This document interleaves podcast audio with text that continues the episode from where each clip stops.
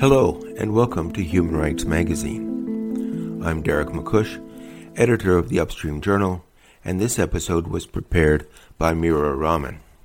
In many countries, people are beaten, imprisoned, and even killed because of their sexual orientation or identity. More broadly, they face discrimination related to housing, social security, and employment. Laws criminalizing sexual conduct allow for abuse, harassment, imprisonment, and execution. Mira Rahman explores the issues in this episode of Human Rights Magazine, and you can read her article on the subject at upstreamjournal.org. The global LGBTQ plus community faces many complex and evolving challenges. While from an outside perspective, it may seem as though the fight for equality has been won, there is still a long way to go. My name is Mira Rahman, and this past month I talked to three experts in the field of LGBTQ activism over Zoom to understand the global challenges facing the LGBTQ community.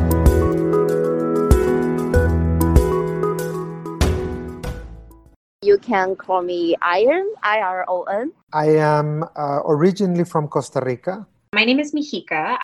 Amongst the three people I got to talk with, I spoke with a UN independent expert on violence and discrimination based on sexual orientation and gender identity, Victor Madrigal Borloz, to understand the major global problems facing the worldwide LGBTQ community what you usually have is a situation where you have great overarching challenges that I perceive as global challenges.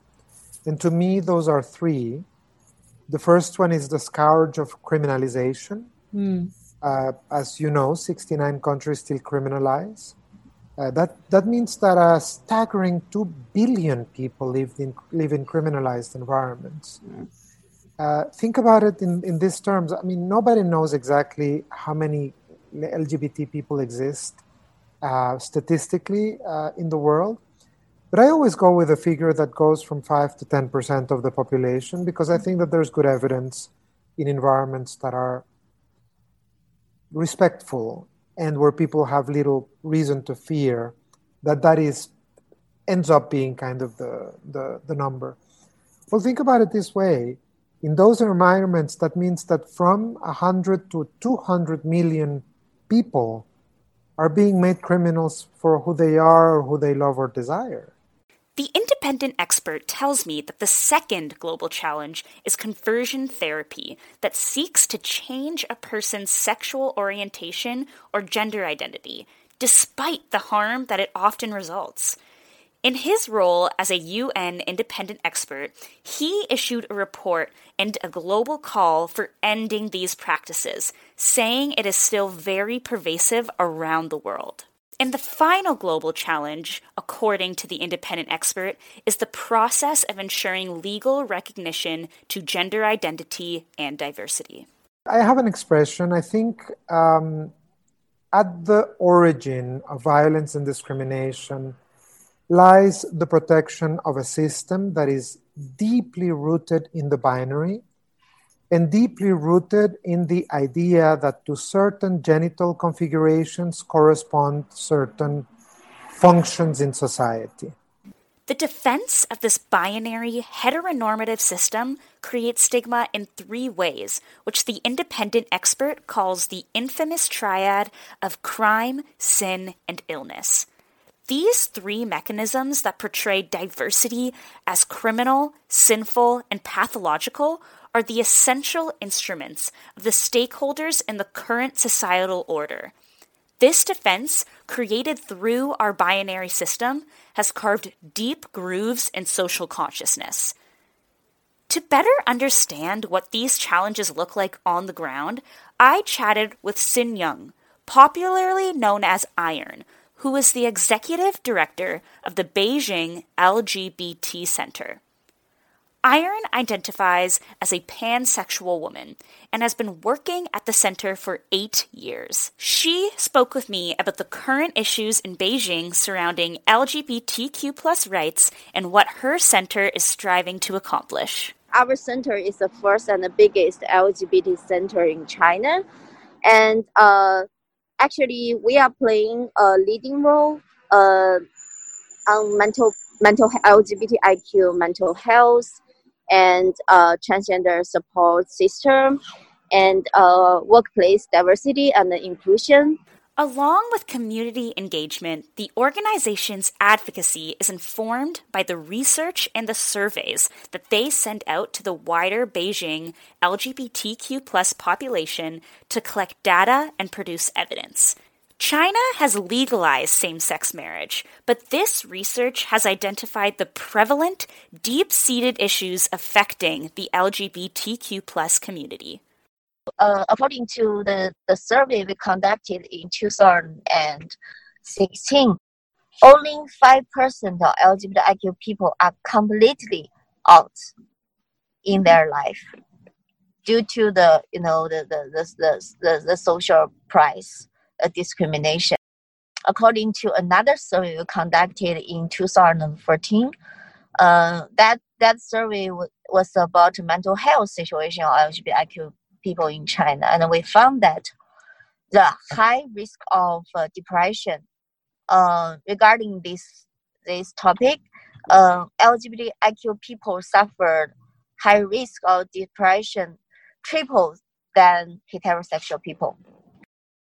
14% of uh, uh, psychologists or, uh, or we could say counselors in China, they believe that they can provide conversing therapy uh, to LGBTIQ community.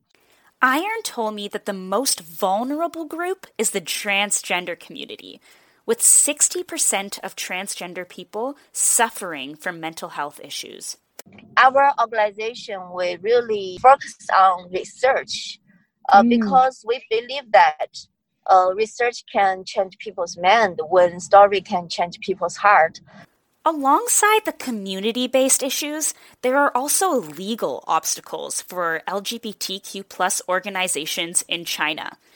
As an LGBTQ plus organization, it is very hard to register as an NGO. So they have to work as a business a lot of the time, or don't even have a legal identity.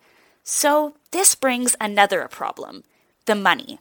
Since 2016, the Chinese government made it illegal to get funding from international entities if you do not have a legal identity in China. So, where do we go from here? While there are global and local challenges that are facing the LGBTQ community, there are many organizations around the world that are fighting for a better society. For example, Astraea is a public foundation that receives grants and redistributes that grant money to LGBTQ plus organizations around the world. I talked with Mahika, the communication program officer at Astraea, who told me that the foundation's focus is on grassroots mobilization. The reason that we exist um, and and really like do what we do is because we believe in working with the grassroots. We believe in funding right at the grassroots and funding movements um, and supporting the, the, the building of movements of lgbtqi movements astraea doesn't have an endowment and relies on public support we raise every dollar we spend mm. and we really you know we really value like whether a, an individual donor gives five dollars or they give five million dollars like they are part of our donor community at the Beijing LGBT Center, they are training LGBTQ plus counselors and nearly 2,000 psychologists in China to help the LGBTQ community. Iron is proud that the center initiated the first ever transgender national hotline in China that works seven days a week. The center also offers many community events for the local LGBTQ community. The independent expert on sexual orientation and gender identity has high hopes for the future of LGBTQ rights.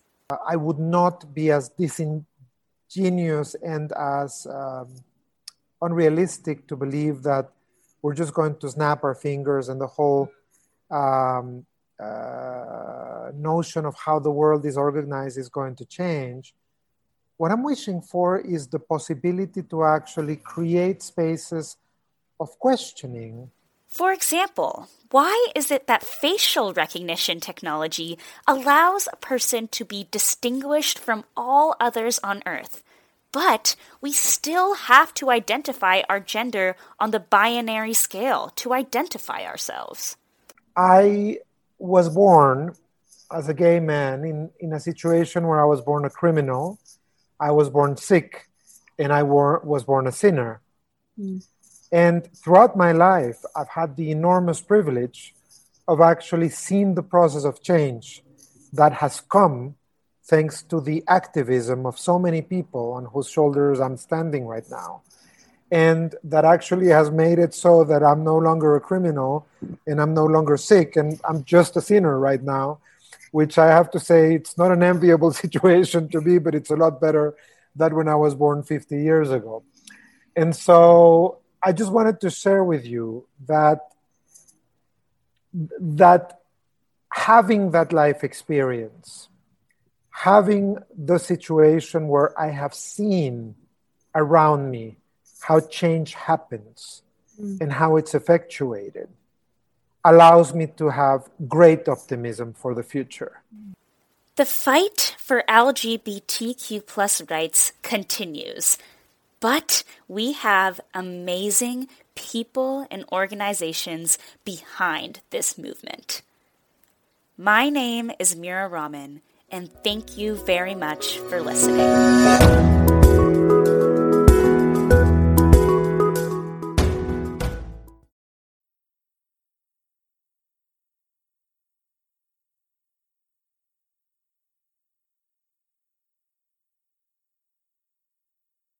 Thank you for listening to this episode of Human Rights Magazine. The podcast is brought to you by the Upstream Journal. I invite you to consider supporting the program and the magazine with a contribution through PayPal as you explore other episodes. Thank you for listening to this episode of Human Rights Magazine. The podcast is brought to you by the Upstream Journal.